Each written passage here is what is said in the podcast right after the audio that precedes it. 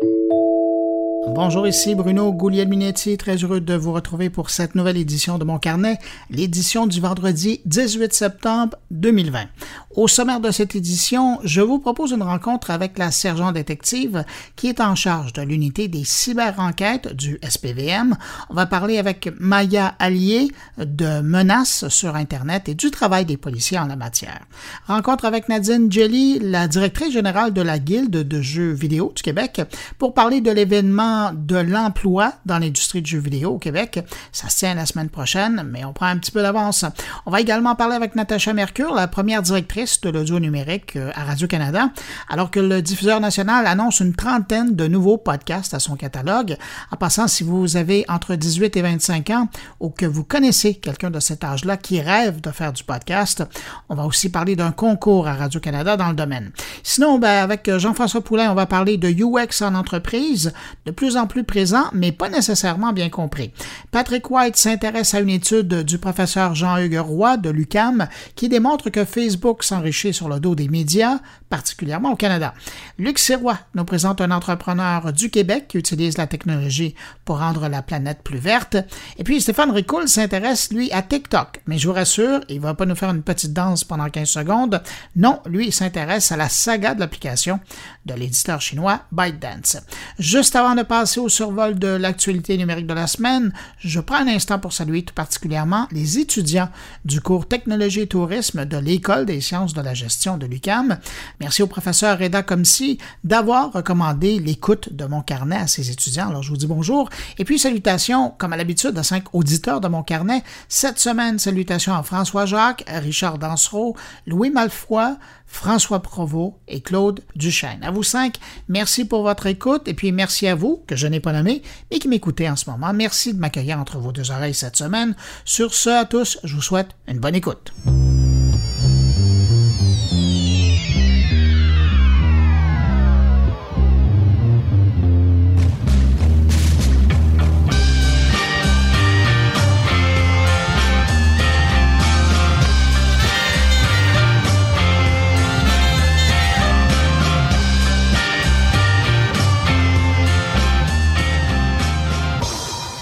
Cette semaine, on peut dire que Apple a attiré l'attention, mais pour les bonnes raisons cette fois.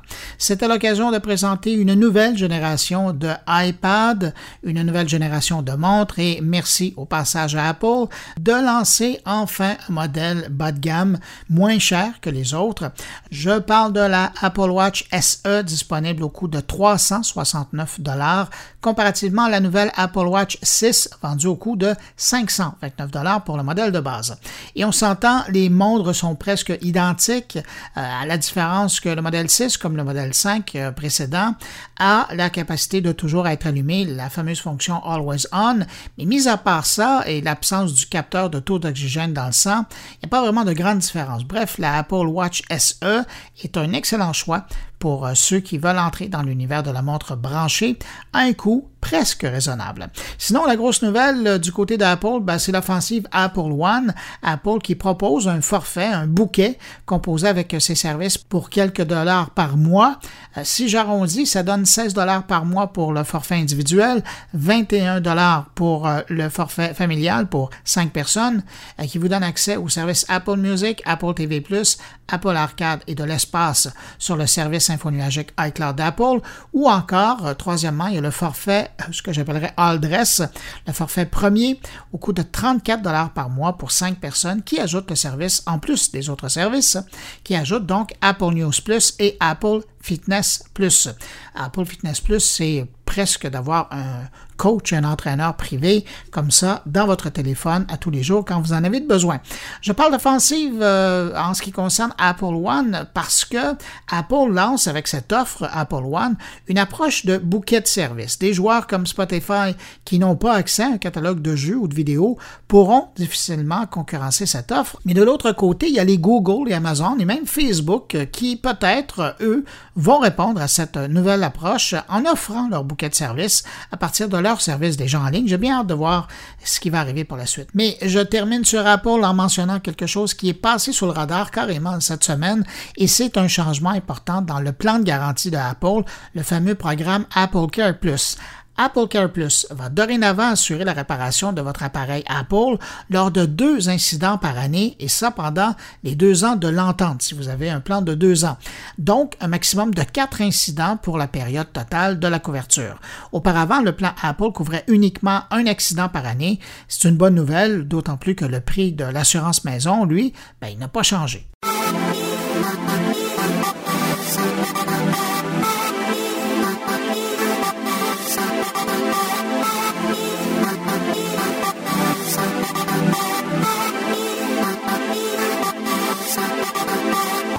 Facebook, cette semaine, a fait son effort pour démocratiser l'utilisation des casques VR en annonçant la nouvelle génération de son casque Oculus, le Quest 2, qui se vendra au prix de 299 dollars US.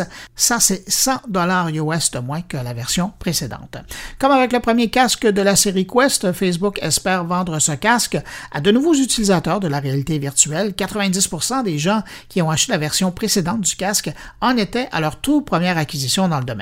Avec une réduction de 100 dollars et une tendance au cocooning, pandémie oblige, ben, Facebook devrait facilement atteindre son objectif, d'autant plus que de bons jeux ont également été annoncés avec la présentation du nouveau casque. J'en mentionne deux question de vous faire rêver un peu. Imaginez Myst revient en version VR alors, vous vous imaginez un peu rentrer dans l'univers du monde de Myst pour aller résoudre des énigmes et trouver les indices. Ça va être quelque chose. Et puis, un autre titre qui a aussi marqué euh, mon attention, c'est la sortie de Jurassic Park en version VR. Alors, imaginez encore là, vous retrouvez au beau milieu de tous ces gros dinosaures. Va falloir être en forme. La bonne nouvelle côté technique avec euh, cette seconde génération de casque Quest, c'est qu'ils ont mis à jour le processeur, donc avec un casque qui devient un peu plus puissant mais surtout, ils ont augmenté la fréquence de rafraîchissement des deux écrans du casque à 90 Hz, ce qui est euh, meilleur pour le confort des yeux et ça devrait éviter l'effet de malaise que ressentent certains utilisateurs de VR lorsqu'ils l'ont sur la tête pendant un certain moment. Et puis, je termine avec euh, Facebook et euh, ses casques Oculus en mentionnant que Facebook pousse de plus en plus l'utilisation des casques Oculus dans le contexte du télétravail et de la réunion de travail.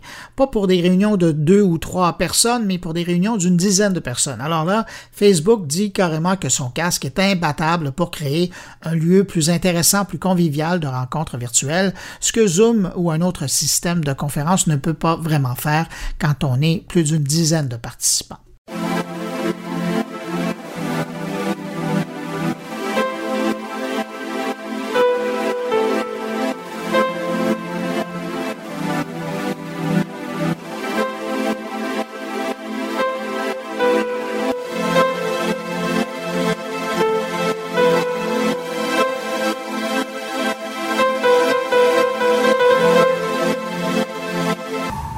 Amazon Music se lance à nouveau dans le podcast. En fait, ce sont les gens qui utilisent le service d'Amazon Music aux États-Unis, au Royaume-Uni, en Allemagne, au Japon, qui peuvent maintenant accéder à la première version du catalogue de podcasts offert par Amazon sur sa plateforme de musique.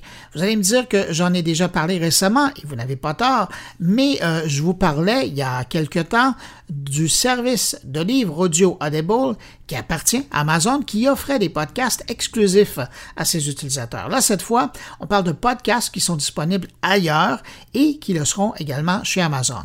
Les utilisateurs des quatre pays mentionnés peuvent désormais accéder à l'offre podcast Amazon par le biais des applications mobiles et des bornes Echo. On parle aujourd'hui de 70 000 podcasts mais comparativement à l'offre qui dépasse le million sur Apple Podcasts, disons qu'Amazon a encore du travail à faire pour augmenter son catalogue. Parlant de podcasts et d'habitude des auditeurs, selon Spotify, lorsque les gens écoutent des podcasts, ils les ajoutent à leur habitude antérieure. L'écoute de la musique reste presque la même une fois que les gens découvrent les podcasts. Mais il y aurait des moments dans la journée et dans la semaine pour écouter des podcasts et d'autres pour écouter de la musique.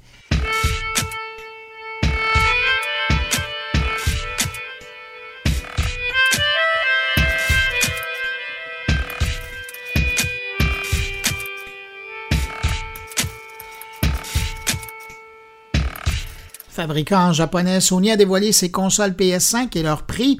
Au Canada, il faudra débourser 500 dollars pour la PS5 Digital Edition, la version de base en quelque sorte, et 630 dollars pour la version dotée d'un lecteur Blu-ray. J'avoue qu'en 2020, à moins d'avoir une collection de films en Blu-ray à la maison ou être collectionneur de jeux avec leur boîtier, la version de base numérique devrait suffire amplement à la majorité des joueurs. Les deux consoles seront en magasin dès le 12 novembre et il est déjà possible de faire une précommande et en passant, Sony semble déjà confirmer la rupture de stock. Mais ça, c'est du marketing et c'est comme ça à tous les lancements de consoles.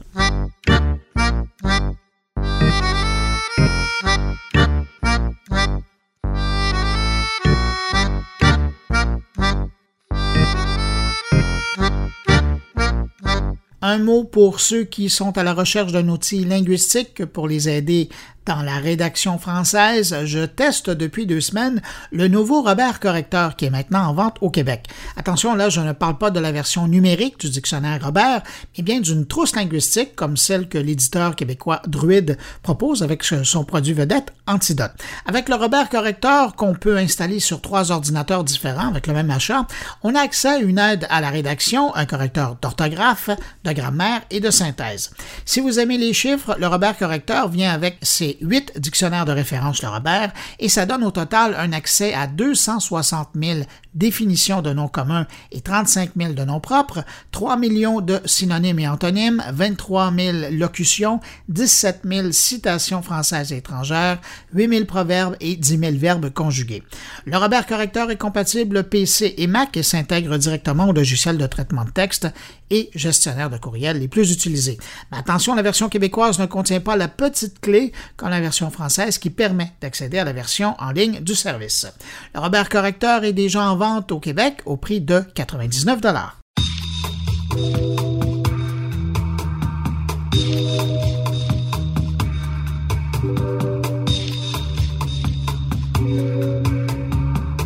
Le 25 et 26 septembre prochain se tiendra l'événement Megamig.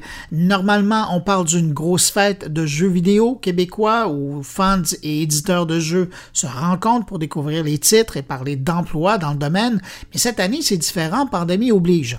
Je vous propose d'écouter Nadine Jelly, la directrice générale de la Guilde du jeu vidéo du Québec, qui nous parle de cette édition spéciale qui va être l'occasion pour certains de décrocher un emploi dans l'industrie du jeu vidéo au Québec. Le Megamix est vraiment un événement euh, qui, à tous les années, se déroule au mois de novembre euh, en présentiel, naturellement avec les grands publics et aussi avec l'industrie. Et malheureusement, avec la COVID, très rapidement, nous en sommes venus à se dire qu'on devait aller euh, en virtuel. et ce qu'on a décidé de faire, c'est vraiment de scinder l'événement en deux. Donc, les 25 et 26 septembre prochains sont vraiment concentrés sur la carrière euh, et, euh, et l'éducation. Et donc, c'est vraiment pour démocratiser l'industrie du jeu vidéo. Comment euh, cette industrie-là est assez exceptionnelle dans ses emplois? Qu'est-ce qui sont les formations, dans quoi on peut aller travailler? Dans quoi on peut étudier aussi? Donc, c'est vraiment là, c'est une concentration de plusieurs événements par des des, des, euh, des conférences, euh, par euh, un salon, une foire à l'emploi qui aura lieu aussi, parce que vous savez, c'est une industrie qui emploie 13 000 personnes et qui, malgré COVID, est encore en pénurie de main-d'œuvre. Donc, c'est sûr et certain que c'est très, très important et ça va continuer comme ça. Les chiffres du futur sont très, très positifs pour l'industrie qui est en plein déploiement et développement.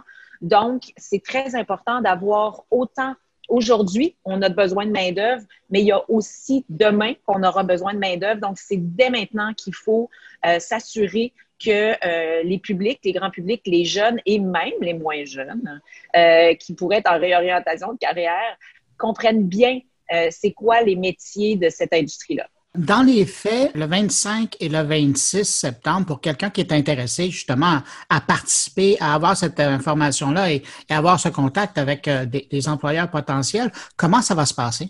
En fait, on a une plateforme qui, euh, si on va sur le site de megamix.com, on peut s'inscrire via la plateforme et euh, il y aura donc des conférences virtuelles, il y aura des des kiosques virtuels aussi pour rencontrer les, euh, les studios qui pourraient avoir des, euh, des emplois à leur offrir. Il va y avoir aussi les écoles qui vont être présentes euh, tout au long des deux jours pour vraiment bien exposer leur, leur, leur formation qu'ils offrent, et ce, partout au Québec, naturellement.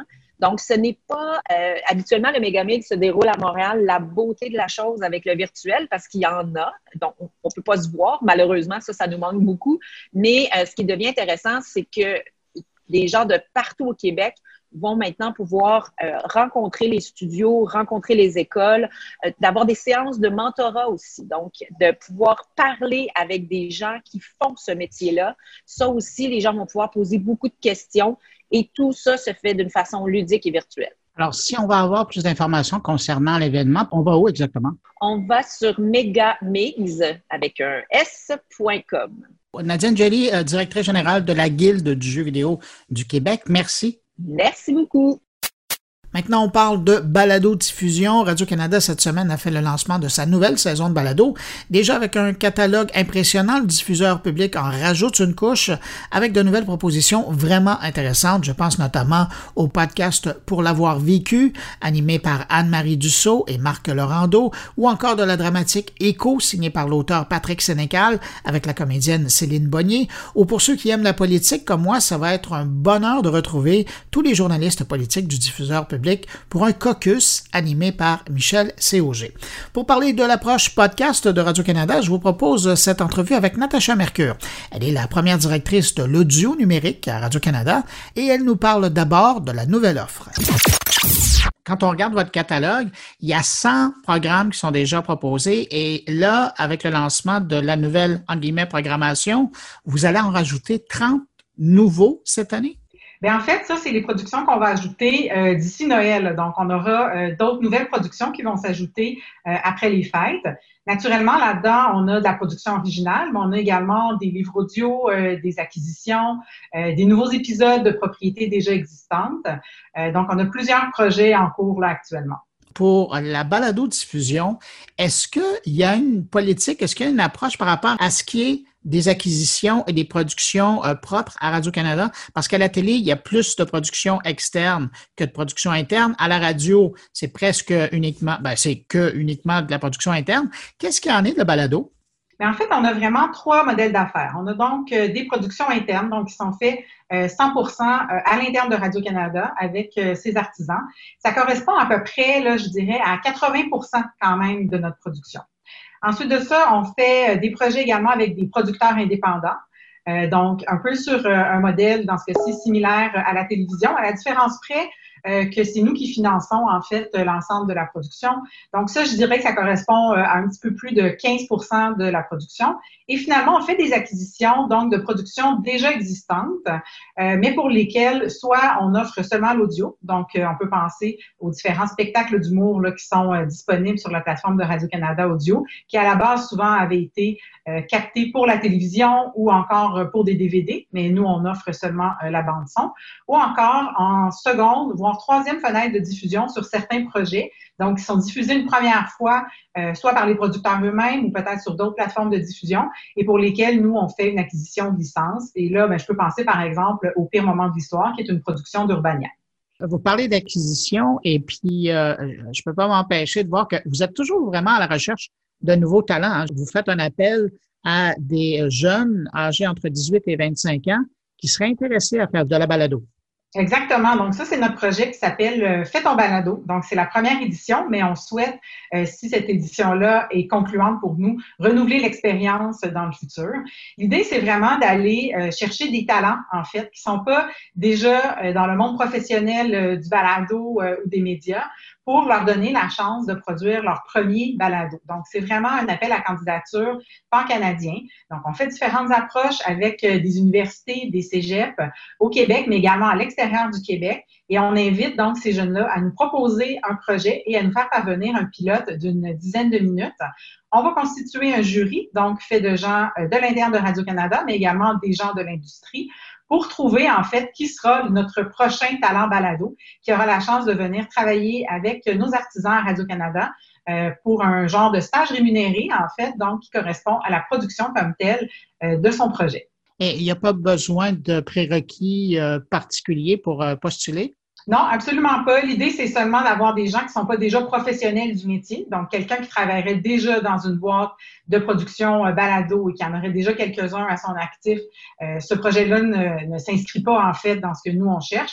On cherche vraiment plus des gens, soit qui étudient actuellement euh, dans le monde des communications, du journalisme, du cinéma, sciences politiques, etc. Donc, on peut réfléchir à ça de façon assez large, qui en fait peut-être de façon amateur, qui s'autoproduit, mais qui n'est pas professionnel. Natacha Mercure, euh, première directrice du numérique chez Radio-Canada. Merci beaucoup pour l'entrevue. Ça me fait plaisir, Bruno. La semaine dernière, je parlais de droits et de recours lorsqu'on est victime d'harcèlement ou de menaces en ligne, particulièrement sur les réseaux sociaux avec l'avocat Frédéric Letendre. Cette semaine, je veux aller un peu plus loin sur le même thème, mais cette fois avec l'intervention policière dans pareille situation.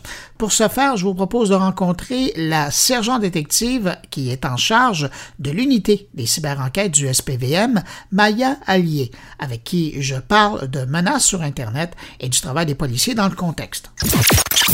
Maya Allier, bonjour. Bonjour. Quand on regarde les derniers mois, depuis les six derniers mois, dans le fond depuis le début de la pandémie, avez-vous l'impression, avez-vous observé une augmentation des signalements dans la grande région de Montréal quant au cas d'harcèlement ou des menaces en ligne? Pour être sincère avec vous, les plaintes en harcèlement, en cybercriminalité en général, vont en augmentant à chaque année. Donc, est-ce que j'ai vu une recrudescence plus accrue cette année que les autres? Pas particulièrement par rapport à la pandémie, mais on est en croissance continue quand même. Est-ce que vous êtes fait une tête pour expliquer cette augmentation? Je crois sincèrement que les gens sont beaucoup plus à l'aise sur le web et sont surtout très confiants dans leur anonymat et ils se sentent très en sécurité derrière leur écran. C'est vraiment un faux sentiment de sécurité. Donc, j'ai l'impression qu'on a beaucoup de gens qui sont assis, ils, se croient, euh, croient avoir le droit de tout dire, de tout commenter. On est dans plusieurs mouvements euh, dans un contexte social où tout le monde s'exprime, tout le monde pense qu'il a le droit de s'exprimer. Et des fois, on ne réalise pas à quel point la ligne est mince. Mais dans ce contexte-là, euh, je présume que ça rend votre travail encore plus compliqué. Notre travail euh, a toujours vraiment été compliqué. C'est un travail minutieux. Euh, on a une expectative de vie privée pour les gens qui utilisent le web. Par contre, on a vraiment une petite équipe qui euh, continue de se faire former. Je vous dirais qu'en cybercriminalité, au niveau pan-canadien, on est une vingtaine d'organisations qui se parlent et qui communiquent. Il y a un gros partage d'expertise, il y a un gros partage des connaissances. On essaie d'assister à des webinars, à faire des certifications, à connaître aussi à quoi on fait affaire. Donc, c'est quoi les phénomènes actuels, par exemple, si on va parler, euh, on va parler de, plusieurs phénomènes comme euh, le doxing ou on va parler du deep fake, par exemple. Donc, c'est des choses sur lesquelles on va lire, on va s'échanger, on va faire des tests. Et les médias sociaux aussi, que ça soit aussi générique que Facebook, que les nouvelles tendances comme TikTok, Snapchat, qu'est-ce qui qu'est-ce que, comment ça fonctionne, qu'est-ce qu'il y a derrière ça, comment les jeunes les utilisent, est-ce que, comment les, groupes plus criminalisés peuvent s'en servir c'est donc de se garder à l'affût. Donc, c'est un travail complexe de par l'évolution très rapide, je vous dirais. Euh, on, est à vitesse grand V là, avec la technologie. Souvent, on sent qu'on rame à contre-courant, mais on y arrive quand même. Je vous dirais que la clé, la clé du succès, c'est vraiment le partage d'informations. Si moi, je suis pas capable au niveau de la municipalité de Montréal, parce que c'est quand même une police municipale, alors je vais consulter mes collègues de la GRC, je vais consulter mes collègues de Calgary qui étaient très avant-gardistes au niveau de la cyber-enquête. Et c'est en s'échangeant ces, informations-là qu'on arrive à résoudre quand même beaucoup d'enquêtes, je vous dirais. On a quand même un, taux de succès quand même assez élevé là, pour résoudre les enquêtes. Il y a quelque chose d'un peu particulier pour des policiers qui, comme vous, travaillez dans le monde virtuel, c'est que quand on est dans le crime physique, il y a un lieu. Ça se passe à Montréal, ça se passe dans la juridiction du SPVM ou pas? Quand on est dans la cyber-enquête, c'est n'importe où. Comment vous arrivez à délimiter ce qui est du SPVM, ce qui est de la Sûreté du Québec, puis ce qui est de la GRC? je vous dirais, c'est pas question de délimiter. Si la plainte se fait à Montréal, alors c'est la police de Montréal qui va répondre à l'appel et qui va, je, vous donne un exemple. La cyber-enquête, oui, on va traiter des enquêtes, mais aussi on va répondre à des gens qui sont en détresse ou est-ce qu'on sent qu'il y a un danger de vie ou que euh, euh, leur sécurité ou leur intégrité est compromise. Donc, si j'ai un enfant, par exemple, de 12 ans qui fait appel à un organisme de prévention de suicide qui, lui, euh, à sa maison mère à Montréal et qui dit, par exemple, il leur écrit un message par le web disant qu'il veut mettre fin à sa vie parce qu'il trouve ça difficile, cet organisme-là va faire appel au 911. Évidemment, c'est un organisme montréalais. Donc, est-ce que ça se peut que je retrace les jeunes en Gaspésie ou Chaudière-Appalaches ou en Colombie-Britannique? Oui. Et souvent, ça arrive, c'est pas nécessairement retracé à Montréal. Par contre, quand la plainte provient de Montréal, c'est notre mission policière d'y répondre. Quand quelqu'un vient ou contacte la SPVM, que se rende ou euh, à l'accueil d'un poste de police ou vous contacte par téléphone ou par courriel, très peu par, les, médias sociaux, comment ça se passe quand quelqu'un vous contacte justement concernant euh, quelque chose qui vient de se passer et quelque chose où il y a un risque là? il y a une menace, il y a, une menace physique où, la personne a l'impression d'être dans une situation euh, délicate? Pour répondre à votre question, premièrement, oui, on a un Twitter du SPVM, on a un Facebook du SPVM. Il n'y a pas une vigie 24 heures, mais par contre, on reçoit quand même des informations via ce médium-là et on demande à la population s'il y a une urgence, de tout de suite contacter le 911. Mais par contre, on reçoit quand même des informations euh, qui peuvent transiger par ces médiums-là. Ils sont disponibles et ils sont regardés quand même très régulièrement. Par contre, que ce soit via un poste de quartier, là, je sais qu'avec la pandémie, le contact physique était moins, mais ou qu'on appelle le 911 ou qu'on contacte le poste de quartier ou que ce soit via le web, euh, une fois que la plainte est reçue, nous, on est en support aux enquêtes. Donc, on est une petite équipe à la cyber-enquête. On supporte tout ce qui est infraction criminelle ou euh, appel de détresse au travers l'île au complet, que ce soit les enquêtes spécialisées, que ce soit les enquêtes générales, n'importe quelle région à Montréal, une fois que ça va se rendre à l'enquêteur, l'enquêteur, lorsqu'il y a l'info nuagique à l'intérieur ou est-ce qu'il y a les réseaux sociaux ou quand ça, passe par le web, des commentaires euh, par courriel, ils vont demander notre support et nous, on va répondre et on, a, on est quelqu'un d'attitré 24 heures sur 24, 7 jours sur 7 pour la ligne. Et elle sonne. Est-ce qu'il y, a un conseil que vous donnez à des gens qui sont pris justement dans des histoires de menaces en ligne? Est-ce qu'il y a du matériel qui doit être, qui doit être colligé, qui doit être gardé? Tu sais, quand on contacte les, les, les policiers, est-ce qu'on doit faire des captures d'écran? Est-ce que, qu'est-ce qu'on doit vous amener? Qu'est-ce qui vous aide dans vos enquêtes? Ce qui est très important, premièrement, c'est d'avoir un filtre social, OK? Donc, de ne pas tout montrer, de limiter la visibilité de ce qu'on met sur le web sur nous. Euh, je vous dirais que, euh, en tant que statistique, 9 personnes sur 10 qui pensent s'être fait hacker, c'est parce qu'ils ont euh, mis à disposition leur information personnelle par eux-mêmes sans le vouloir quelque part sur le web. Donc, euh, hacker un compte Facebook, à moins que ton mot de passe soit 1, 2, 3, 4, 5, 6, et en passant, ça existe encore. OK? C'est assez haut dans le palmarès. Hein? oui, ou que tu ailles 1, 2, 3, 4, 5, 6 pour toutes, tous tes réseaux sociaux et tous tes comptes bancaires et tous tes comptes en ligne. Ça aussi, ça arrive encore. Donc, à part ça, se faire hacker, c'est quand même assez difficile. Il y a assez de, gens facilement retrouvables sur le web qu'un fraudeur n'a pas besoin de travailler si fort pour aller jusqu'à hacker un compte. ça, je veux démystifier ça un peu. Ce que je dis aux gens, c'est quand vous nous appelez, n'effacez rien. Euh, les gens ont souvent cette panique de j'efface, delete.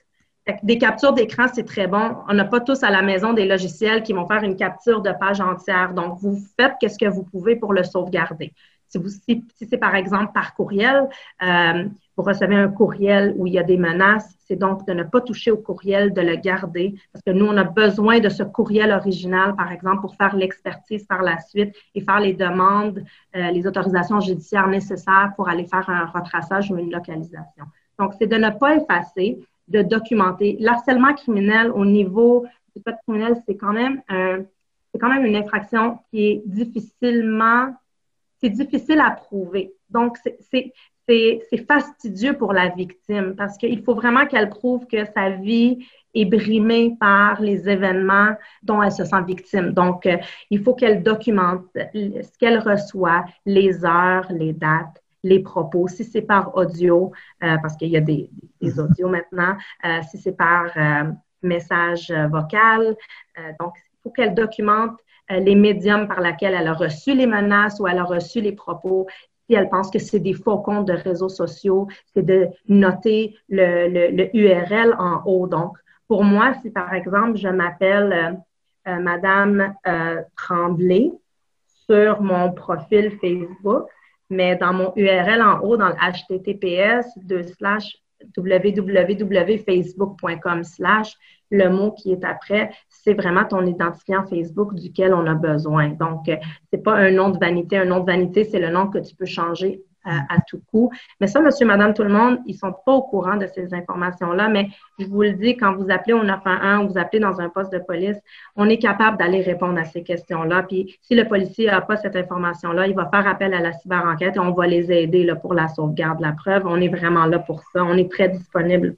Et de, d'avoir un fil un, un, fil des événements. Parce que souvent, les gens sont en panique, arrivent, j'ai reçu ça, je sais pas quand, euh, mais j'ai effacé la première conversation, mais j'ai gardé la deuxième. C'est au moins de, savoir, de, faire une chronologie des événements. Puis même s'il y a des choses qui ont été effacées, c'est pas toujours effacé. Donc, c'est de nous laisser la chance de faire notre travail en, en gardant le plus d'informations possible. Vous l'avez évoqué euh, dans votre réponse, mais je suis curieux de vous entendre là-dessus. Il y a tout le phénomène de l'anonymat euh, qui a comme pris de la popularité euh, parce qu'il y a des gens, justement, comme vous le disiez au début de la rencontre, qu'il y a plus de gens qui, qui, qui décident de parler alors qu'ils pourraient se garder une petite gêne. Ça, c'est mes mots, ce ne sont pas les vôtres. Est-ce qu'aujourd'hui, c'est plus facile de retracer le monde des anonymes que ça l'était il y a genre trois ou quatre ans? Est-ce que c'est plus facile? Non. Est-ce que c'est plus difficile? Non plus. Euh, on a des méthodes, on va perfectionner nos méthodes, on va adapter nos méthodes à la technologie du jour. Est-ce que les possibilités d'anonymat existent? Oui. Est-ce qu'il y a des moyens de les contourner? Oui. Est-ce que c'est facile de rester Internet lors de 100% de nos actions sur le web? C'est difficile. Il faut vraiment être très, très, très, très, très fort en informatique. Mais ça se peut. C'est possible. Est-ce que quand on parle d'harcèlement criminel ou de commentaires déplacés qui vont jusqu'aux menaces web, des gens qui vont juste euh, avoir la parole très facile et les, et les propos haineux très faciles sur le web, je vous dirais qu'en majorité du cas, c'est vraiment des réactions spontanées et c'est des gens qui vont agir sans vraiment délimiter leur euh, anonymat. C'est vraiment des gens qui vont être derrière leur écran et ils pensent que seul leur écran leur procure cet anonymat-là. Alors, on l'a vu récemment dans l'actualité, hein, il y a un internaute qui s'en est pris à un élu et aussitôt qu'il a vu que la police arrivait dans le décor, il s'est excusé. Alors, il y a quelqu'un qui venait de réaliser que finalement que ses propos euh, avaient, été vus. La visibilité policière, autant euh, dans la rue pour le sentiment de sécurité de la population ou sur le web, quand ils sentent qu'on est capable de retracer des, des, des contrevenants ou qu'on est capable au moins de lancer un message que c'est pas aussi facile d'être anonyme que vous le pensez. Donc, cette sécurité-là, c'est ça qu'on veut procurer à la, population avec une équipe de cyber-enquête, vraiment comme la police traditionnelle le fait dans la rue, la proximité avec la communauté, mais c'est la même chose là, au niveau du web, c'est la proximité avec la communauté euh, internaute. Pour dire, on est là, est-ce qu'on peut faire de la vigie 24 heures sur 24? C'est irréaliste, mais on est quand même là, on est présent et euh, on va répondre aux demandes qui nous sont faites au niveau du 911. En terminant, puis vous le disiez tout à l'heure, le défi, c'est d'être au courant, c'est d'être à jour, c'est de partager l'information. Mais si je vous demandais, vous, personnellement, votre défi personnel dans le monde de, la cyber-enquête, parce que je sais aussi que vous faites de la formation, vous travaillez aussi dans le domaine de l'infiltration euh, dans le monde numérique. Votre défi, vous, comme personne qui est, qui est un acteur important de la cybersécurité au Canada, c'est quoi? C'est une bonne question. Je vous dirais, mon défi, sincèrement, c'est de continuer à avoir les mots et la passion pour exprimer à quel point la cyber-enquête est névralgique dans les années à venir pour faire face à la cybercriminalité qui est en croissance constante. Des fois, c'est difficile, vous l'avez dit, je fais des conférences, j'en ai donné beaucoup, j'ai monté des formations. Je ne veux pas que le message devienne redondant et qu'on banalise parce que souvent, on va me demander des conseils. C'est quoi vos conseils de prévention? Donc, euh, ça peut devenir redondant et banal à dire ou à entendre Ah, il faut que vous mettiez des mots de passe qui sont longs et complexes et ne pas utiliser les mêmes mots de passe pour chacun de vos réseaux sociaux. Par contre, c'est tellement essentiel. C'est comme quand on dit à nos enfants ne parlez pas à des étrangers. C'est un, un conseil qui va nous suivre pendant toute notre vie, celle de nos enfants et celle de leurs enfants à eux. Donc, c'est quelque chose qui ne va pas changer dans le temps. Par contre, pour moi, je trouve ça très important de garder euh, le message. Et euh, c'est aussi très difficile d'être partout, mais en même temps, je tente de le faire et je tente de garder une communication autant avec les États-Unis, avec l'Europe, avec le reste de l'Ouest canadien, parce que je vous le dis, c'est la clé du succès. Et pour moi, mon vœu pieux, c'est de multiplier mon expertise au travers de plusieurs policiers, puis je le vois dans mon équipe, ils sont bons. C'est une petite équipe, mais ils sont efficaces, sont bons.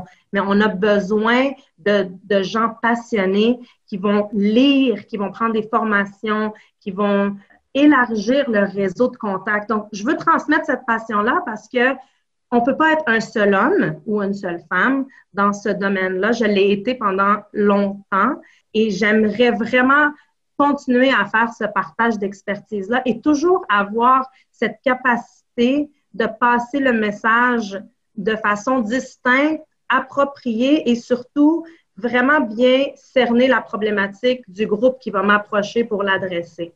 Donc, de ne pas faire ça général, une rhétorique euh, plate. Il faut trouver les moyens d'attirer l'attention des gens, de dissuader les gens qui veulent contrevenir à la loi via le web, mais aussi d'aller chercher euh, les jeunes. Donc, autant les jeunes policiers que les jeunes dans les écoles, euh, pour leur expliquer à quel point notre vie, notre vie privée, il n'y en a plus de limites c'est illimité et ça ne va pas changer. Dans les années à venir, ça va être de pire en pire. Il y a plus cette touche d'intimité ou euh, il y a cette banalisation de l'importance de la vie privée et il faut pas perdre ça. Il faut, il faut vraiment avoir une vision à long terme et avoir des gens qui sont qui se joignent à moi pour envoyer ce message de cette importance de ce que nous faisons là, contre la cybercriminalité. Venant de la part de quelqu'un qui fait de la formation à travers le pays et ailleurs, c'est rassurant d'entendre ces propos-là. Sergent détective Maya Allier, superviseur de l'unité spécialisée des cyberenquêtes du SPVM, merci beaucoup d'avoir accepté de répondre à mes questions. Me fait très plaisir.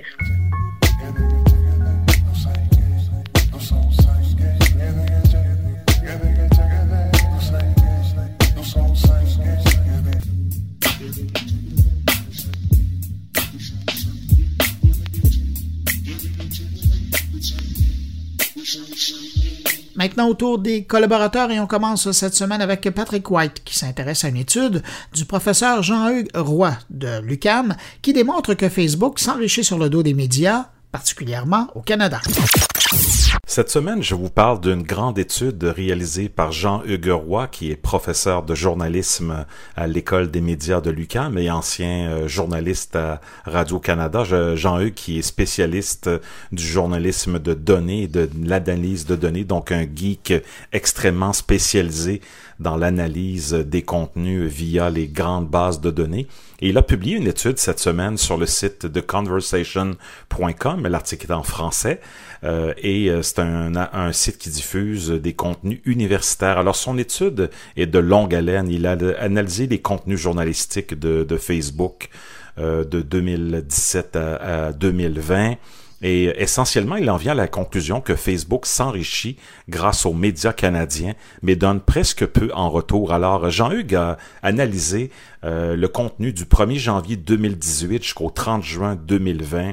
Il estime que Facebook a récolté entre 315 et 530 millions de dollars canadiens grâce en revenus, hein, pas non pas en profit, mais en revenus, grâce au contenu journalistique d'ici au Canada. Et au Canada, donc Facebook a fait en 35 et 50 fois plus d'argent avec les médias qu'il n'en verse à ces derniers. Donc les faits ne s'accordent absolument pas avec l'opinion de certains analystes selon, les, selon qui les contenus d'information ont peu de valeur et souvent Facebook dit que les contenus d'information c'est moins de 16%. Alors comment est-ce que Jean-Hugues Roy est arrivé à ces montants-là? Avec tous les documents et données fournis euh, par Facebook, les nouvelles, les publications populaires, alors, il a analysé tout ça, évidemment, avec CrowdTangle, qui est un outil euh, exceptionnel offert par l'entreprise, qui appartient d'ailleurs à Facebook, pour repérer le contenu viral sur Facebook, Instagram et aussi sur Reddit. Et depuis 2019, en vertu d'un partenariat avec Social Science One, certains chercheurs comme Jean Gueroy ont accès à ces données-là. Donc, euh, ça permet, par exemple, avec CrowdTangle, que moi j'aime beaucoup, euh, d'obtenir 30 000 publications qui ont généré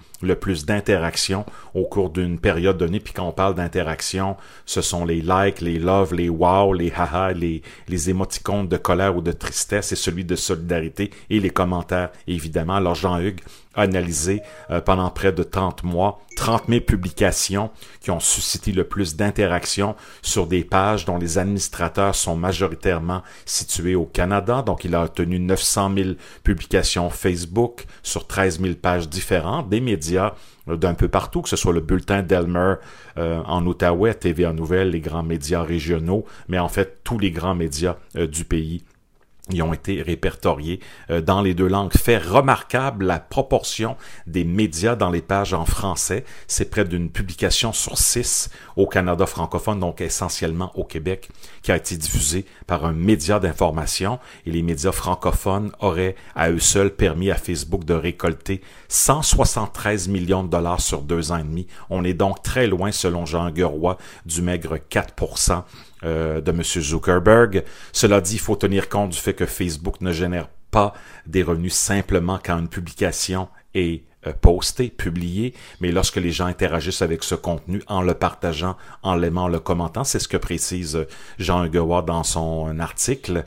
Donc, il a tout examiné, hein, les interactions en fonction de la langue. Depuis janvier 2018, euh, on parle quand même de 7,6 milliards d'interactions en deux ans et demi, 400 000 publications suscitées par des contenus journalistiques. C'est 5,3% du total. On se rapproche donc de la proportion proposée par le président de Facebook, mais on dépasse tout de même, surtout en français, avec près de 14% des interactions qui viennent des médias. C'est donc du calcul journalistique. Alors lui, il a calculé tout ça euh, en pondérant la place des contenus journalistiques, tout ça. Et évidemment, on voit que le, le timide retour d'ascenseur de Facebook et constaté. Euh, Jean-Hugues dit qu'il y a des études, des limites à son étude. Euh, Facebook génère des revenus au Canada quand des annonceurs y achètent de la pub pour rejoindre les Canadiens. Euh, il y a beaucoup d'informations que Facebook ne partage pas avec les chercheurs. Donc, ce que Jean-Hugues a fait, c'est de considérer ce qui est produit par des pages administrées au Canada. Euh, ce qu'il faut retenir de l'analyse de Jean-Hugues Roy, c'est qu'il y a un abysse profond entre ce que les médias permettent à Facebook de générer comme revenu et ce que Facebook leur retourne. Donc le retour d'ascenseur, euh, le monde journalistique réclame depuis des années un retour d'ascenseur du genre du web et en vain. Effectivement, les chiffres sont extrêmement probants. Alors, euh, il y a un projet de loi en Australie euh, qui est une façon originale d'établir un nouveau rapport de force. Jean Gowan en parle dans son article. Ça pourrait forcer Facebook et Google à s'asseoir que les médias australiens et négocier un partage de revenus. Stephen Guilbeault, ministre canadien du patrimoine, regarde ça aussi. Mais ce qui est arrivé en Australie, c'est que Facebook menace en ce moment d'interdire aux citoyens et aux médias de publier du contenu journalistique. Et ça, vraiment, c'est une très, très euh, mauvaise nouvelle. En terminant, donc, les contenus journalistiques sont très bénéfiques pour Facebook, conclut Jean Gueroy dans son étude. Euh, la relation entre Facebook et les médias n'est pas strictement financière. Il y a d'autres bénéfices. Évidemment, une plateforme pour découvrir les contenus, euh, on peut aussi monétiser certains reportages avec des articles instantanés. Facebook Instant Article que j'utilisais pour ma part au Off-Post. Euh, également avec la plateforme Vidéo Watch, Instagram TV. Il y a des tentatives donc de concurrencer YouTube de ce côté-là. Et récemment, ben, Facebook News, un nouveau mécanisme de licence qui aurait permis à des grands médias américains de toucher jusqu'à 3 millions de dollars annuellement. Euh, Facebook finance aussi le Facebook Journalism Project avec la presse canadienne, une dizaine de postes créés cette année, programme de journalisme dans différentes universités. Donc, euh, Essentiellement, une étude très importante de Jean Gueroy cette semaine. Euh, Facebook serait gagnant selon lui en conclusion parce que les Canadiens seraient incités à y rester abonnés car ils auraient encore plus l'assurance d'y retrouver de l'information de qualité et d'intérêt public. Selon Jean Hugues forcer Facebook à partager ses revenus serait donc triplement gagnant. D'abord pour les médias qui auraient un peu plus de ressources pour embaucher des journalistes ou avoir de meilleures technologies. Et euh, cette méthodologie, la méthodologie de Jean Hugues elle est détaillée euh, sur euh, son site via le compte GitHub de l'auteur. Et Naël Chiab, journaliste de données à Radio-Canada, a aidé Jean-Hugues à réviser la collecte de l'analyse des données et pour des suggestions constructives. Donc, une importante euh, analyse de Jean-Hugues Roy sur Facebook qui s'enrichit grâce aux médias canadiens, mais donne tout ou pas en retour.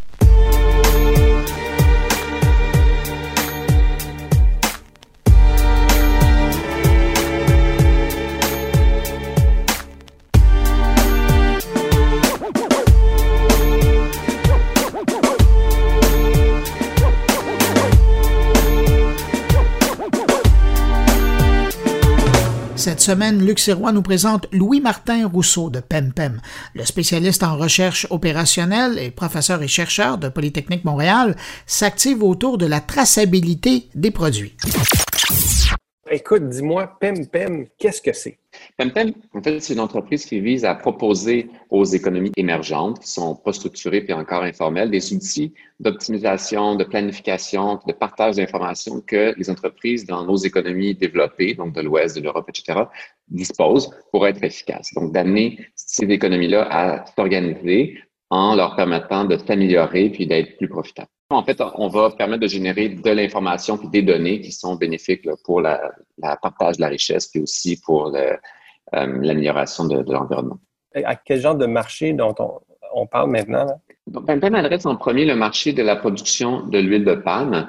Donc, l'Indonésie produit 50 de l'huile de palme mondiale et un autre 50 de ça est produit par une économie qui est informelle, qui emploie 5 millions de travailleurs dont on ignore l'identité, euh, la provenance géographique et euh, le volume de production. Donc, on a une équipe sur le terrain dans la province de Riau, en Indonésie, là est le plus gros problème de, la déforestation à l'heure actuelle et des feux de forêt, pour essayer de comprendre, euh, supporter nos utilisateurs. On a environ 1000 transporteurs sur notre plateforme qui rejoignent à peu près annuellement 40 000 fermiers. En fait, je dirais mensuellement 40 000 fermiers et pour essayer de supporter ces gens-là dans l'utilisation de notre plateforme qui permet à l'heure actuelle un partage des prix puis un partage de la qualité euh, des acheteurs euh, de manière à ce que, ces gens-là tirent un meilleur revenu de leurs opérations. Puis par le fait même, ben, on, collecte des données sur leur localisation puis sur leurs activités économiques. Donc, on devine que c'est ça un peu la, une question d'établir euh, des marchés équitables. C'est quoi le problème à régler ici? Là? En fait, il y a deux principaux problèmes. Le premier, c'est que euh, les, les, acheteurs, en fait, les producteurs et les acteurs de cette chaîne logistique-là ont très, très peu de visibilité sur le marché dans lequel ils participent. On peut voir des variations de prix d'environ 30 à 40% d'une journée à l'autre sur un même territoire géographique. Et euh, les producteurs, avant l'application de PEMPEM, euh, puis c'est Rémi qui a fait toutes ces analyses-là, euh, pouvaient voir peut-être deux à trois prix à chaque jour. Aujourd'hui, ils accèdent de 10 à, une vingtaine de prix différents. Puis, euh, nos études ont montré qu'ils peuvent vendre leurs produits 5 à 10% plus cher maintenant. Donc, il y a un partage de la richesse qui est plus équitable envers les producteurs qui sont parmi les gens les plus pauvres au monde. Le deuxième enjeu est un enjeu écologique monstre. La déforestation c'est aujourd'hui la deuxième plus grande source de gaz à effet de serre à l'échelle mondiale. Donc, vraiment la, deuxième plus importante. L'Indonésie est malheureusement un acteur important dans, dans ces efforts-là. Les grandes compagnies qui sont des consommatrices d'huile de palme, ainsi que les gouvernements des pays producteurs et des pays consommateurs, comme l'Europe et puis les Amériques, ont tout un ensemble de régulations en place sur ce qu'on peut ou ne peut pas faire. Mais quand 25% de la production d'une des commodités les plus importantes au monde est produite par des gens dont on ignore l'existence et la localisation, il y a quand même une limite à ce qu'on peut techniquement faire euh, avec des politiques puis, des règles. Donc, quand même, vise à amener une certaine transparence dans ces chaînes-là, puis rendre toute la chaîne logistique transparente jusqu'aux euh, mm. petits producteurs pour qu'on puisse euh, travailler avec eux, puis assurer aussi que, que les acheteurs ne s'approvisionnent pas de zones qui seraient dangereuses. Puis ce que tu nous dis, si je comprends bien aussi, c'est que sans l'information sur la provenance puis la, la, production de, de ces produits-là qui se retrouvent partout, ben, on, peut mal agir. On n'a pas la, transparence pour être capable de, comme entreprise euh, qui s'approvisionne ou comme consommateur qui s'approvisionne, si je comprends bien, avec l'information, on peut mieux s'approvisionner et faire des choix qui sont plus durables? Exactement. On est capable d'avoir la certitude que les produits qu'on consomme sont euh, durables, qu'ils sont issus des régions qui sont éco-responsables, puis que les, les, producteurs, puis tous les acteurs de cette chaîne-là ont été traités de manière équitable financièrement. Donc, ça nous permet de guider nos choix comme consommateurs, qui sont euh, un peu la seule chose qu'on peut faire à cette distance-ci du problème. Et toi, Louis-Martin, qu'est-ce qui t'a amené à faire un projet comme ça? Ben, quand j'ai rencontré la, fondatrice euh, dans une conférence, elle me parlait un peu du projet qui je trouvais absolument excitant. Pour moi, il y avait l'option d'amener tout le côté d'intelligence artificielle pour nourrir cette plateforme-là euh, d'un point de vue euh, logistique, euh, à la fois en, en, AI prédictive et prescriptive. Si on veut, il y a beaucoup, beaucoup d'enjeux, de défis à relever. La taille du, challenge, je trouvais, à l'échelle globale, était quelque chose sur lequel j'avais pas encore travaillé. J'avais été beaucoup impliqué dans des entreprises à l'échelle québécoise ou canadienne, mais d'attaquer un problème aussi grand que ça, je trouvais que c'était un défi qui, qui était fabuleux. la deuxième chose, c'est que la vision de dire en fait, on va, autant comme l'Afrique, disons, bypasser les landlines et, partir, et, sauter directement à l'ère du cellulaire. Je pense que les chaînes logistiques dans les pays informels pourraient bypasser SAP, Oracle, puis passer directement dans des systèmes qui sont complètement mobiles. On pourrait complètement transformer ces économies-là puis les amener à, une génération. C'est ce que j'appelle un peu le, jungle grade SAP ou le AI-powered euh, informal supply chain, on. Comment amener les chaînes logistiques à fonctionner sans capteur RFID, sans barcode, sans caméra, sans réseau électrique, sans réseau Wi-Fi 5G, euh, etc., avec euh, des photos, euh, des signaux vidéo, des GPS qui marchent la moitié du temps, des couvertures nuageuses qui font que les images satellites ne fonctionnent pas, etc. Comment on arrive à avoir quelque chose qui fonctionne pas nécessairement aussi bien que ce qu'on fonctionne nous, mais au moins suffisamment bien pour que ces gens-là soient pas 30-40% inefficaces comme ils sont à l'heure actuelle? Donc, c'est un ah, défi en termes d'impact de, ce qu'on fait à une autre échelle. Toi, tu arrives de, Polytechnique, professeur, chercheur à mm-hmm. l'école Polytechnique. Tu parles avec passion et tu arrives d'un angle de, technologiste. Là. Donc, comment euh, ça fait une différence, d'avoir des technologues comme, et des experts comme vous sur des projets comme ça? C'est justement ce qui, va faire, j'espère, une différence pour PEMPEM. Je pense que la, fondatrice de l'équipe-là avait une vision très, très euh, euh, faire. Ils ont, révolutionné complètement le processus d'affaires. Ils ont fait une démonstration euh, qui était euh, qui, montrait hors de tout doute la valeur de, ce qu'ils développaient. Maintenant, ce qu'on essaie de faire, c'est justement amener quelques solutions technologiques aux enjeux d'affaires. Mais ici, c'est vraiment le c'est très, très loin d'un push. On essaie d'amener les bonnes technologies aux bons endroits pour enabler vraiment cette révolution-là, qui est une révolution de gestion des opérations, à la fois du côté euh, social et, et, environnemental. Donc, si ça prend de l'OCR, si ça prend de la recherche opérationnelle, si ça prend euh, la vision, si ça prend, peu importe ce que ça va prendre, on va, on va adapter ça. Puis on essaie de, de connecter PEMPEM avec les bons acteurs euh, euh, dans l'écosystème ici pour les aider à progresser comme LMDI, comme le MILA, comme HEC, Polytechnique, Martin, merci infiniment. C'est fascinant. Merci. C'est une petite capsule qui va capter l'imaginaire de beaucoup d'auditeurs pour Bruno. Merci d'avoir été là. Merci beaucoup, Luc.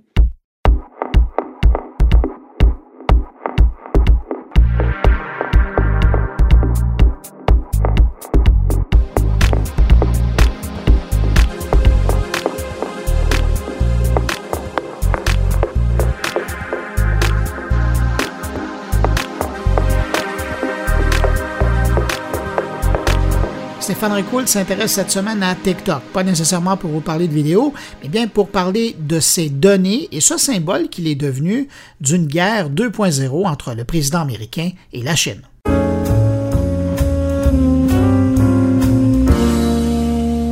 Juin 2020, l'Inde interdit l'usage de TikTok, entre autres, pour des raisons de sécurité et de souveraineté du cyberespace indien. Et ça va plus loin le ministère des Technologies de l'Information déclarant que ces applications se livrent à des activités portant préjudice à la souveraineté et à l'intégrité de l'Inde, à la défense de l'Inde, à la sécurité de l'État et à l'ordre public. Août 2020, on le sait, Donald Trump signe un décret interdisant TikTok aux États-Unis, invoquant lui aussi des raisons de sécurité nationale. Ce décret étant effectif au 20 septembre laissant le temps ainsi à l'étude de scénarios alternatifs dont l'issue est désormais connue ou plus ou moins. Septembre 2020, l'Australie réfléchit encore à de telles mesures contre TikTok. Mais que se passe-t-il avec ce réseau social de vidéos légères qui plaît tant à nos adolescents? Un réseau dont la dernière évaluation fait tout de même état de 100 milliards de dollars. Est-ce son nombre élevé d'utilisateurs qui attire tant On parle de 100 millions d'utilisateurs actifs par mois, 50 millions par jour. Est-ce le nombre de téléchargements? Plus de 2 milliards à travers le monde. Est-ce le nombre de pays où TikTok est présent? Plus de 200. Vous me voyez venir et vous vous dites, il va encore nous dire que c'est la donnée qui permet de valoriser autant TikTok. Et vous avez presque raison. En fait, ce qui motive les Microsoft, Walmart ou encore Oracle à délier les cordons de la bourse, c'est l'algorithme en arrière de TikTok un algorithme qui utilise à la perfection, semble-t-il, l'intelligence artificielle. C'est pas pour rien que Oracle ne rachète pas TikTok, mais devient plutôt un partenaire technologique de confiance. Si jamais d'ailleurs tout ça allait réellement de l'avant et venait à se concrétiser, je trouve que Trump l'a bien joué sur ce coup-là.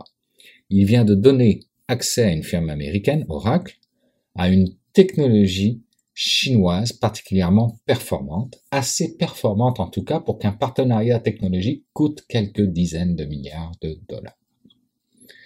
Mais, car il y a toujours un mais dans ce genre de feuilleton, une nouvelle réglementation chinoise limitant les exportations technologiques vient mettre son grain de sable dans l'engrenage. En fait, c'est une mise à jour d'une réglementation dont la dernière mise à jour datait de 2008 finalement un pur hasard tout ça. Et cette mise à jour ne porte pas en tant que telle sur l'application de la loi, mais plutôt sur la liste des applications possibles. Et c'est là que TikTok ou sa maison mère se retrouve embêté puisque désormais ByteDance doit faire une demande de licence pour pouvoir vendre son application en tout ou en partie. Selon le New York Times, les technologies liées à l'intelligence artificielle, à l'analyse de texte, à la reconnaissance vocale et à la suggestion de contenu seront soumises à cette nouvelle réglementation qui implique que le gouvernement chinois délivre une licence pour autoriser l'exportation. Cela signifie très clairement que ByteDance, entreprise chinoise basée à Pékin, aurait dû avoir besoin de cette licence avant de devoir vendre TikTok à une société américaine. Mais que vaut alors TikTok sans son algorithme? Je vais citer ici Eugène Oui, que je ne connaissais pas, qui est un ancien de Facebook, Oculus et de Amazon, et aujourd'hui un investisseur certainement aguerri de San Francisco, qui dit que lorsque vous regardez TikTok, TikTok vous regarde. Le considérer comme une simple nouveauté, une application vidéo de danse pour les enfants, c'est passer à côté de son potentiel perturbateur beaucoup plus important. La sauce secrète TikTok. Et il est improbable que Oracle n'ait pas négocié l'accès à cette utilisation de l'intelligence artificielle, car la valeur de ce réseau social réside dans son algorithme. Le deep learning au service de l'ultra-personnalisation dans un réseau social, c'est une première. Oracle, partenaire technologique, c'est un aveu de faiblesse des États-Unis qui voyaient là un raccourci facile pour accéder à cette technologie. Une modification de la loi par Pékin, c'est un réflexe protectionniste qui en dit beaucoup sur la puissance potentielle de cet algorithme. Et selon Valentin Simino dans le magazine Siècle Digital, il est difficile de comprendre réellement les manœuvres politiques qui sont actuellement en train de se jouer, mais on devine que les gouvernements américains et chinois tentent actuellement de jouer leur meilleure carte. Une autre guerre ouverte entre la Chine et les États-Unis, cette fois-ci sur fond d'algorithmes basés sur l'intelligence artificielle. Mon petit doigt me dit que ce n'est que le début de ce genre de bataille économique 2.0.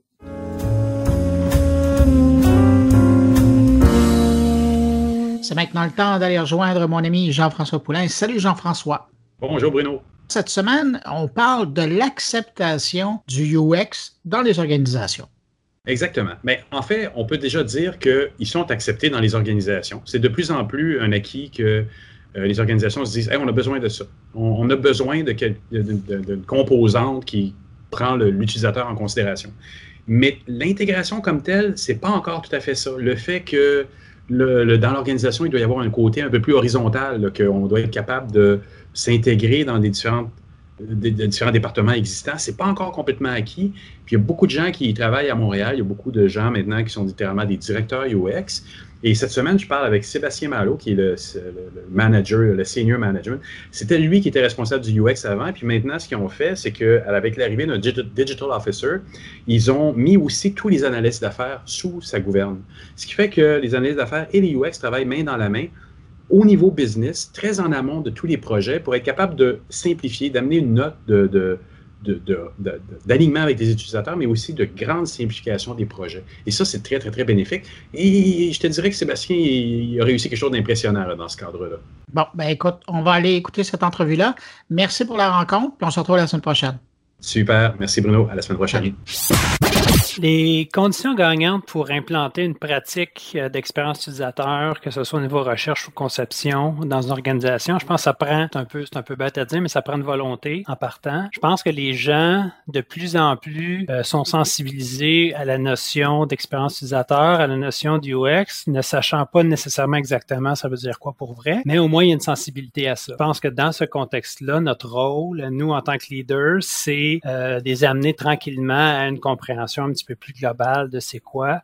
Euh, je parle souvent de l'impact du UX au-delà de, au-delà des pixels. Ce que j'entends par là, c'est d'avoir euh, euh, d'utiliser en, fait la, démarche centrée humain ou centrée utilisateur comme une capacité stratégique de l'entreprise pour les aider à bien comprendre l'espace problème puis apporter des solutions qui peuvent être des touchpoints numériques, mais qui peuvent être aussi de repenser un peu leur façon de travailler. Ça peut être non numérique aussi. Là, Exactement. Je pense qu'un des, il faut être empathique à notre organisation dans le sens qu'il faut aller sur leur terrain puis leur parler dans le langage qu'ils comprennent. Fait que tu veux pas nécessairement commencer à parler de, de, de design de service puis commencer à parler de, de, de trucs. Ça, ça fait pas partie nécessairement de leur quotidien. L'important, c'est c'est des amener là tranquillement par des actions concrètes, par des, des, euh, des, interventions qui vont leur démontrer de la valeur. Fait que c'est un peu ça. À partir du moment où l'entreprise a une volonté, puis qu'on est appelé, nous, en tant que praticiens ou en tant que leaders, sont, sont nous en charge d'une équipe, euh, de donner des services UX, ben là, c'est à nous de trouver quels sont nos bons leviers, les bonnes personnes avec qui travailler, puis d'offrir des services ou des interventions qui vont leur générer de la valeur, indépendamment de ça s'appelle comment, indépendamment de la technique qu'on utilise, euh, indépendamment de c'est-tu vraiment du pur UX ou c'est un peu euh, un hack sur la méthode classique, mais qui permet de générer de la valeur. Je pense que c'est la porte d'entrée. Mais, mais, en même temps, il faut que tu la joues un peu sur deux plans, dans le sens où tu vas racoler un petit peu tout le monde à l'intérieur de l'organisation pour, en commençant, mais ça ne peut pas être éternellement ça non plus. Non. En même temps, comme tu le disais, tu vas faire du démarchage au plus haut niveau pour essayer de faire comprendre à tout le monde les bienfaits du UX. Parce que même si une organisation, puis on le voit beaucoup dans l'industrie en ce moment, une organisation fait venir du UX à l'interne, ça ne veut pas dire que c'est acquis nécessairement ce que ça peut faire de bien. Non, non, non, pas du tout.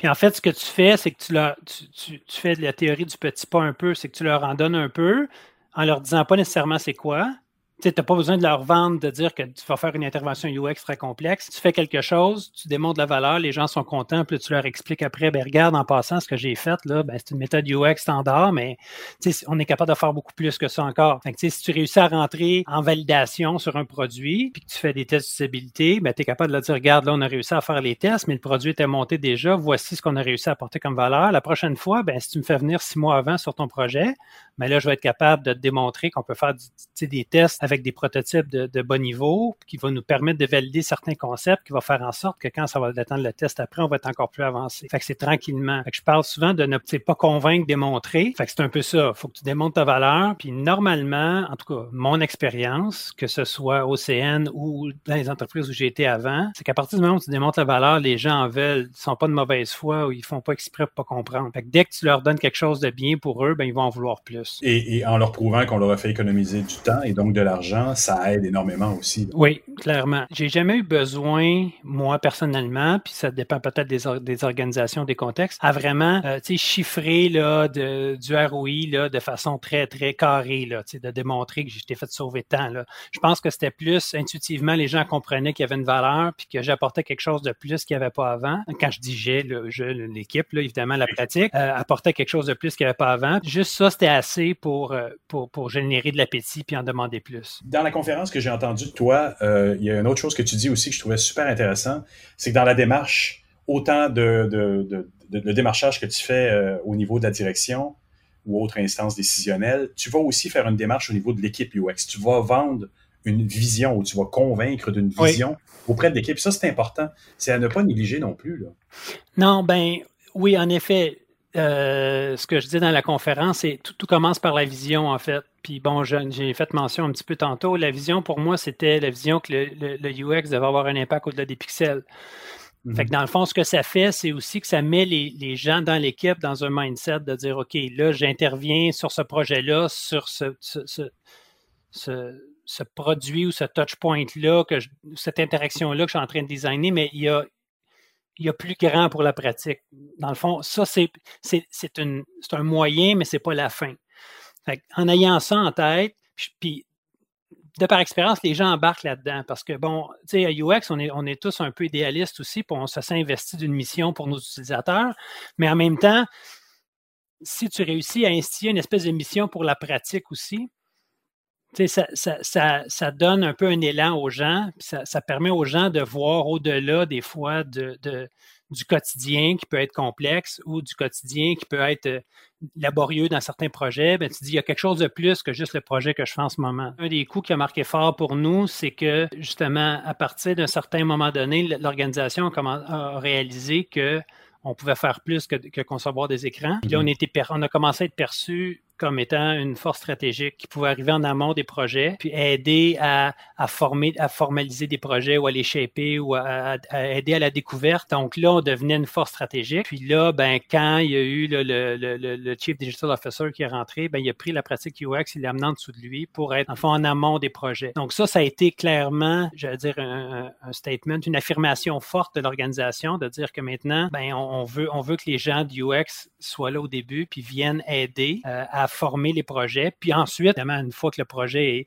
est, organisé, puis, puis qu'il se met en branle, ben là, on, revient avec nos, activités de design et compagnie, puis on suit par la suite.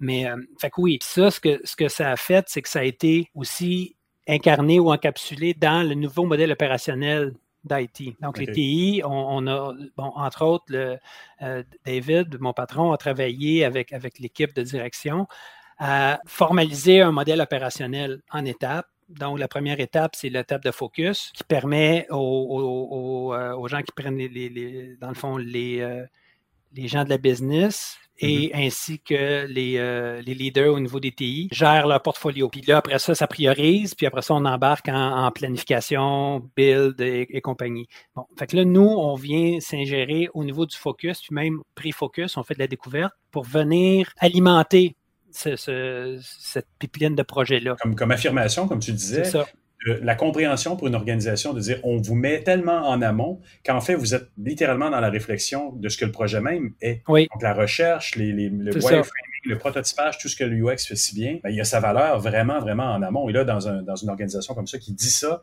ben, ils viennent de mettre les chances de leur côté pour, avoir des projets beaucoup plus rentables. Puis, puis en fait, ce qu'on réussit à faire, ou ce qu'on a démontré sur certains projets, puis il y a beaucoup de ça qui est un peu euh, opportuniste dans le sens qu'on on, on, a une opportunité, on le prend. Puis mm. bon, j'ai été chanceux, les gens qui étaient dans mon équipe étaient bons. Fait quand, quand on a eu l'opportunité d'avoir certaines interventions, on a eu du succès. Fait qu'évidemment, ça aide, tu n'as pas tant de chance que ça de manquer ton coup la première fois. Là. Fait, fait, fait que dans, dans notre cas, ça a bien fonctionné. Puis là, on est rendu même à aider les, les, les PO à, à, à, à, planifier les roadmaps, quelles sont les fonctionnalités qui doivent arriver avant, en fonction d'arrimer ça avec les processus d'affaires, puis la priorisation dans l'implantation de certains processus d'affaires, quelles sont les fonctionnalités des produits qui doivent arriver avant. Puis on aide aussi, c'est un peu paradoxal parce que je dis qu'on a besoin d'avoir un impact au-delà du pixel, mais le pixel est très important parce que c'est fou la valeur ou que peut, être perçu un, artefact qui est bien rendu.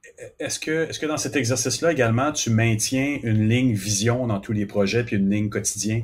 Parce qu'on sait aussi que dans un projet de six mois, voire un an, parfois dans ces gros projets-là, on répond à un moment donné après avoir fait le travail en amont, on répond après ça des petites demandes, des petites demandes, des petites demandes. On perd le focus, puis on joue un petit peu trop le jeu de la livraison. On, perd, euh, comment dire, un peu la simplicité originale qu'on avait mis dedans.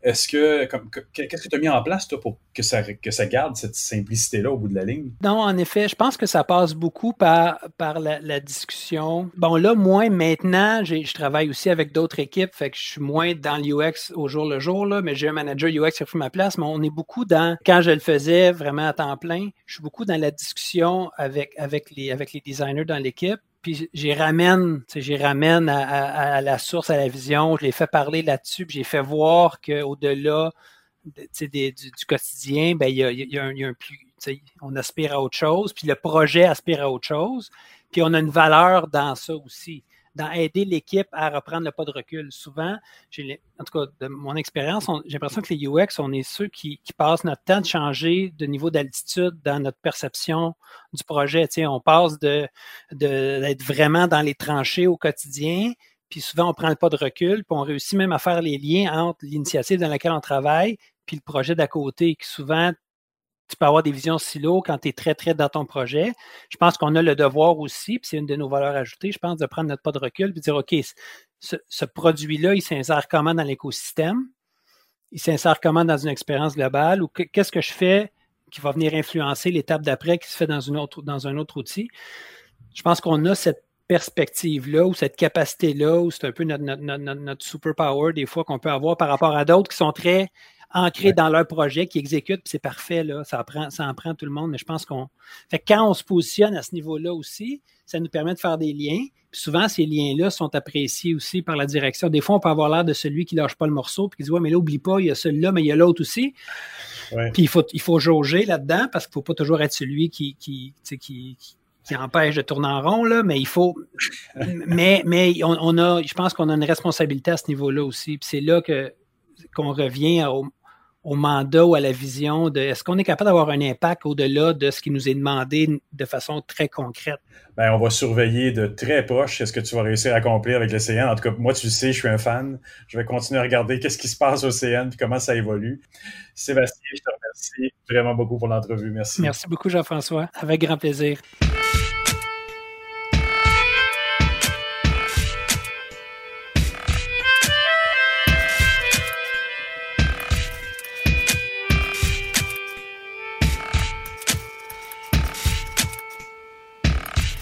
Ben voilà, c'est ainsi que se termine cette édition de Mon Carnet.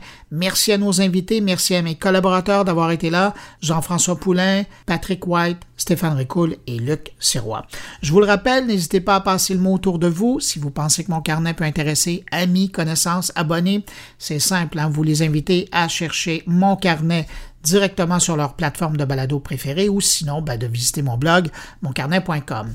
Et si vous désirez me laisser un mot, je vous laisse mon adresse podcast moncarnet en un mot gmail.com ou encore vous passez sur le blog moncarnet.com. Merci d'avoir été là. On se retrouve la semaine prochaine pour une nouvelle édition de Mon Carnet. Au revoir. Portez-vous bien. Une production goulielminetti.com